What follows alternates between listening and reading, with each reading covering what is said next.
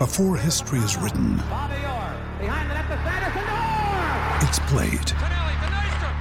Before it's frozen in time, it's fought one shift at a time.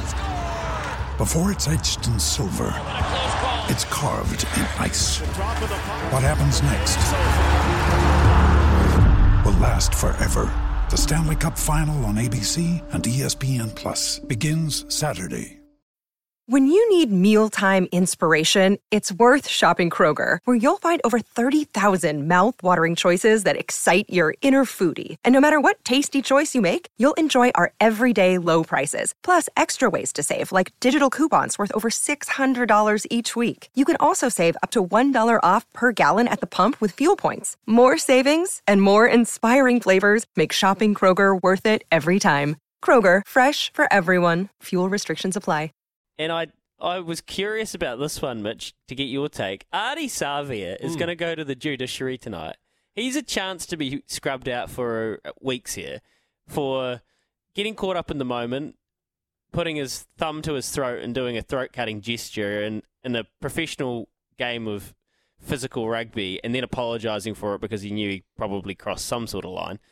If he gets stood out stood out for this and scrubbed out, oh like I, I I shouldn't keep saying it, but rugby continues to shock me with what they prioritise. This is such a non-event for me. So who's making the call? Is it is it New Zealand Rugby who'll make the call on that? San, no, SANZAAR.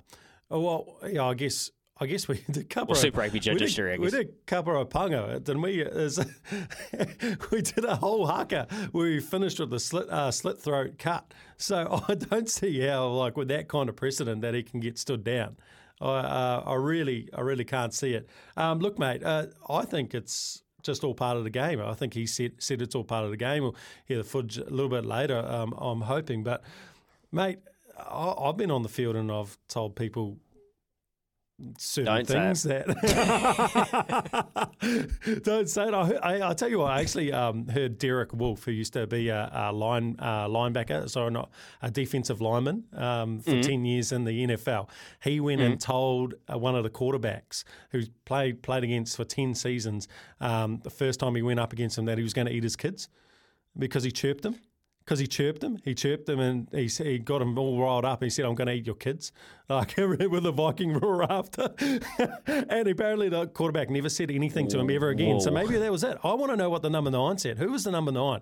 Uh, I want to know what he said because uh, s- maybe Wow. he deserved it. There's there's pests in sport who deserve that kind of reaction.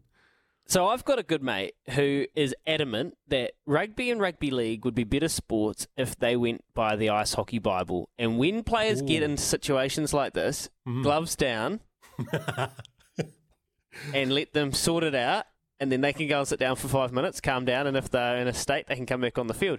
Because this sort of frustration boil over the old jersey punching and scragging of modern day football. Back in the day, they'd just belt each other. Yep. Um, all over. No, uh, Ardie Savea is he is alleged to have contravened law 9.27. A player must not do anything that is against the spirit of good sportsmanship. Give me a spell, man. That winds me up. Good sportsmanship. like, It's wokeism. it's wokeism, mate. is anybody actually offended by this? Maybe we'll ask that. Double eight double three oh eight hundred one five oh eight eleven. Is anybody? If we can find one person that's offended by this, well, I'll be surprised, and maybe I'll stop being so flippant about it. But is this a big deal? I can't see it, Mitch. And across the board, the Hurricanes actually had to knuckle down and get a big win over the Rebels. The Rebels played a hell of a game. Um, Hurricanes won, Chiefs won, Crusaders won. Worried about the Highlanders because they got beaten up by the Blues the week before, and if you look at that form now after the Blues laid an egg yesterday, didn't score a point in the second half. I think the Highlanders are in massive trouble here, Mitch. Well, yeah, I guess they might be down the bottom of the table like the Crusaders um, at the end of the season. Um, it looks likely, doesn't it? It's can see you grimacing. Hey, come on, mate. Come on, mate. Well, no, no, I'm, I'm not grimacing at all. Uh, That, that's it's just not true. Just it's, I, I actually I'm, I'm not kidding now. I I actually think that there's an argument to be made that uh, the if, if you were to put the power rank the New Zealand teams uh, plus Moana Pacifica, you, you Yep. might say that it's Chiefs. What are you conceding? Yeah, Chiefs, Crusaders, Hurricanes, then Blues, Moana Pacifica, Highlanders. I- think what we saw from yesterday from the Blues, the execution and, and the ill discipline at the breakdown is Yeah. massively concerning. They had a strong team, but the Brumbies really just frustrated them. They just won the contact area, and then on, on attack, they couldn't string that last pa- pass together. So I'll be really curious to hear Steve Devine this week with Ricardo on um, Blues Brothers and get his take because I know he was he was a little bit tepid on them the win after the Highlanders. So now there's plenty to come from Super Rugby, and I did I did appreciate you coming out hot on Izzy last week when you jumped on the show. you got to get stuck into him, mate. He always tries to have a crack at me, so you got to come hot. Um, but yeah, super interesting, right? Um, uh, they've asked asked for players to come out and stand up in a World Cup year, and yeah, the Blues they really really did get off to a terrible start, mate. And I, I tell you what, it actually shows um, where Australian rugby's at. I guess it's um, you know the they're saying that Australian rugby's poor, but I thought the Brumbies played beautifully. Um, going into the season, a lot of uh, well respected rugby commentators were, were saying that the Rebels were actually going to be a force to be reckoned with, um, that they were on the improve and, and a steady side. So this year's Super Rugby might be more competitive than at, at first glance uh, we were expecting this year, and it might not just be a, a given Chiefs uh, Crusaders final. Mark says mums will be upset, guys. Ask your mum what she thinks. That's from Matt. Okay, Matt, it's a fair point. The gamers are not hmm. just for blokes. You're right. There's kids watching. There's mums. There's grandmums. There's yeah. Yep. That's, I'll, I'll That's take fair. it. And Chris, Chris says he's threatening to kill. But is he, Chris? Is he ah. actually?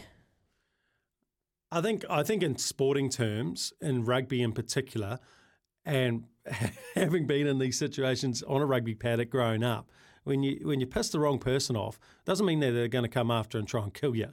They're just going to be in in front of you every time you've got the ball, and they're going to hit you hard, and they let you know about it, and they're just going to pest you the whole time, and and actually make the rest of the game really physical and really tough. I, yeah, I understand that the threat, the signal was a threat to kill. But in terms of rugby, I, I don't believe it was. In terms of the mum stuff, um, my mum kind of, uh, with cricket, she kind of realised that I wasn't going to stop swearing on the cricket field. She just said, make sure you put your hat up to your to your mouth so I don't have to see it. So that was the one trick. Maybe maybe you needed to just be a little bit more subtle. Maybe at the bottom of the ruck, let them know.